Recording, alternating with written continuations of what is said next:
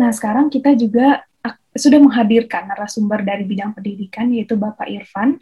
Saya akan bertanya kepada Pak Irfan. Sebelumnya terima kasih Pak Anas penjelasannya. Nah, eh, Pak Irfan, pendidikan adalah salah satu bidang yang sangat terdampak dari pandemi eh, yang lebih dari dua tahun ini, termasuk perubahan di banyak hal di bidang pendidikan itu sendiri. Nah, menurut Bapak, bagaimana dampak dari kondisi pandemi pada bidang pendidikan kita, jangka pendek ataupun jangka panjang, Pak? Silakan, Pak Irfan. Ya, uh, terima kasih uh, Mbak Vela atas waktunya. Saya tadi belajar banyak dari Pak Novi dan Pak Nas. Uh, saya jadi malah malah pengen dengar terus. uh, tapi karena diberi pertanyaan dan diberi amanah, saya mencoba menjawab dari perspektif pendidikan. Jadi kalau kita berbicara dampak pandemi soal pendidikan, saya mungkin mau meluruskan terlebih dahulu gitu. Kadang-kadang ketika kita berbicara pendidikan, kita menyempitkan makna pendidikan sebagai bersekolah atau berkuliah sehingga ketika kita mengidentifikasi dampak pandemi terhadap pendidikan, yang kita identifikasi adalah dampak pandemi terhadap proses belajar di sekolah atau proses belajar di kuliah.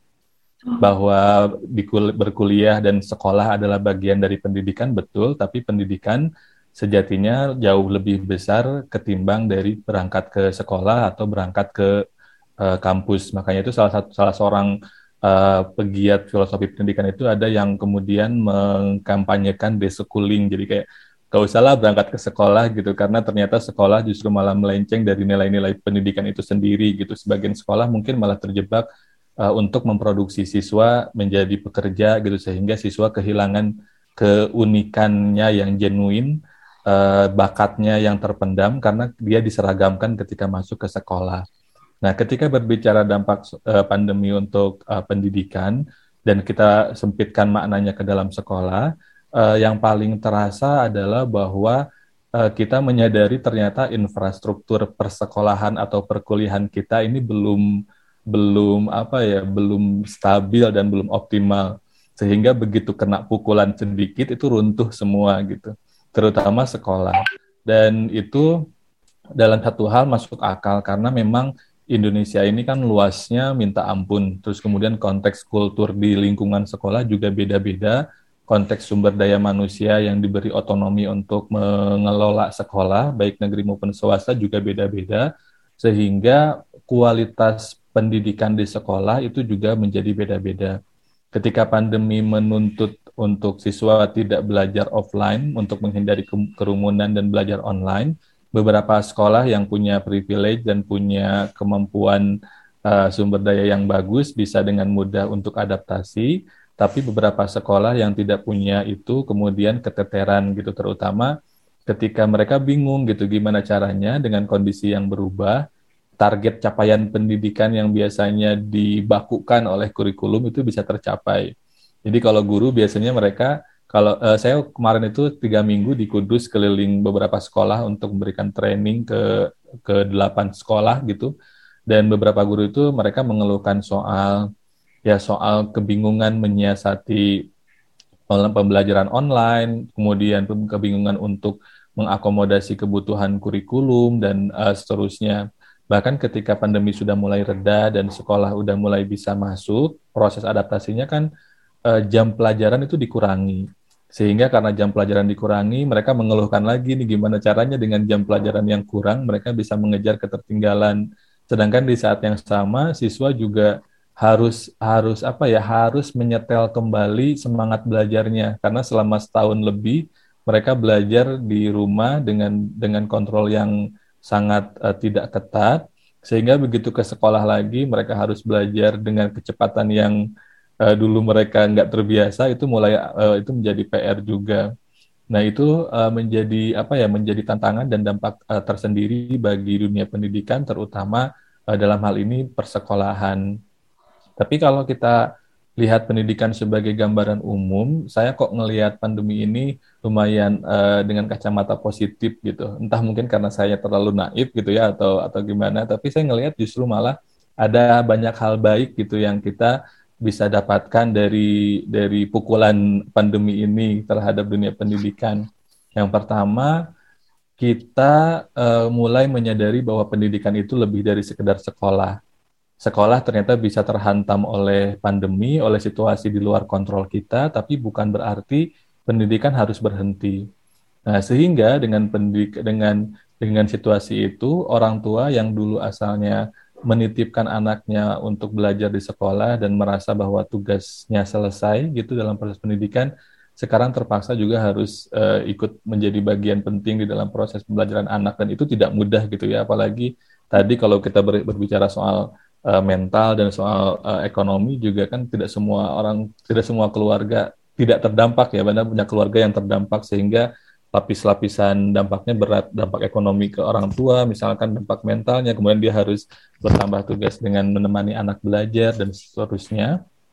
Terus yang saya lihat juga gara-gara pandemi ini dampak positifnya adalah ada eh, ada paksaan untuk para guru atau para stakeholder yang terlibat di pendidikan untuk mempercepat proses pengembangan diri dan pengembangan ekosistem pendidikan setidak-tidaknya ghost digital. Selama ini kan ya kita sudah masuk revolusi industri, uh, kita juga sudah diwanti-wanti soal disrupsi dan lain sebagainya. Tapi kalau kita berbicara pendidikan, itu kita sebagian besar mungkin masih ada di zona nyaman dengan pembelajaran offline. Walaupun blended learning konsepnya sudah muncul di sejak lama, tapi ya sebagian guru nggak merasa itu sebagai sesuatu yang urgent karena ya belajar bisa dengan offline dan itu optimal.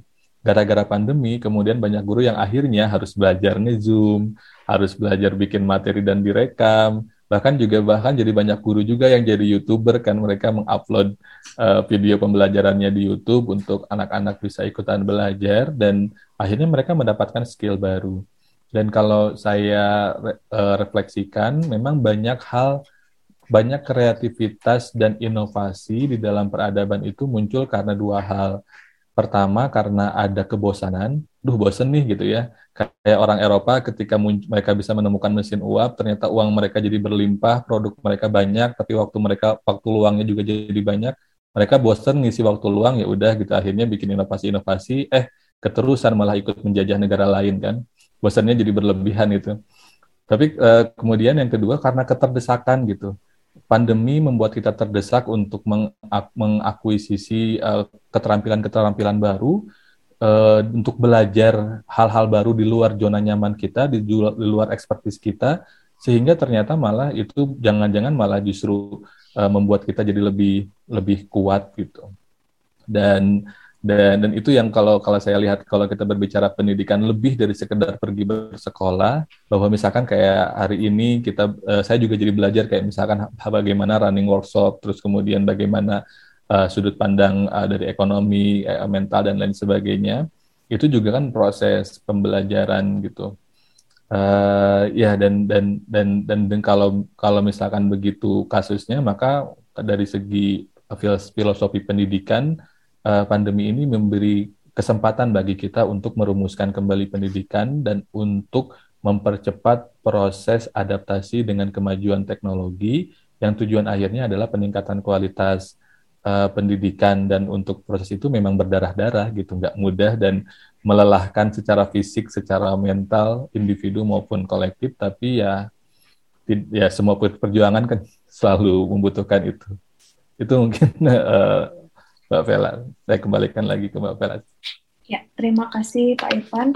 Ada beberapa poin yang saya highlight, uh, terutama di bidang bahwa pendidikan itu jauh lebih luas ya Pak daripada sekolah. Sekolah adalah bagian dari pendidikan itu sendiri, tapi dengan pandemi kita jadi melihat kalau dari sisi filosofi pendidikan yang Bapak Irfan bilang tadi, kita jadi melihat bahwa itu adalah sebuah kesempatan untuk kembali melihat atau mendefinisikan ulang pendidikan bahwa pendidikan bukan hanya sekolah, tapi jauh lebih luas daripada itu ya Pak, termasuk di rumah, di masyarakat gitu ya.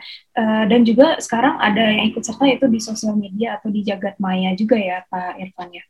Termasuk juga uh, ini adalah paksaan gitu ya dan justru membawa kebaikan ya Pak kalau kita melihat kebaikannya jangka pendek dan jangka panjang yaitu memaksa para support system di bidang pendidikan para guru dan yang terlibat di bidang pendidikan jadi dipaksa untuk go digital gitu ya uh, dipaksa untuk bagaimana nih beradaptasi dengan situasi ini tapi tetap membawa elemen penting pendidikan itu sendiri. Uh,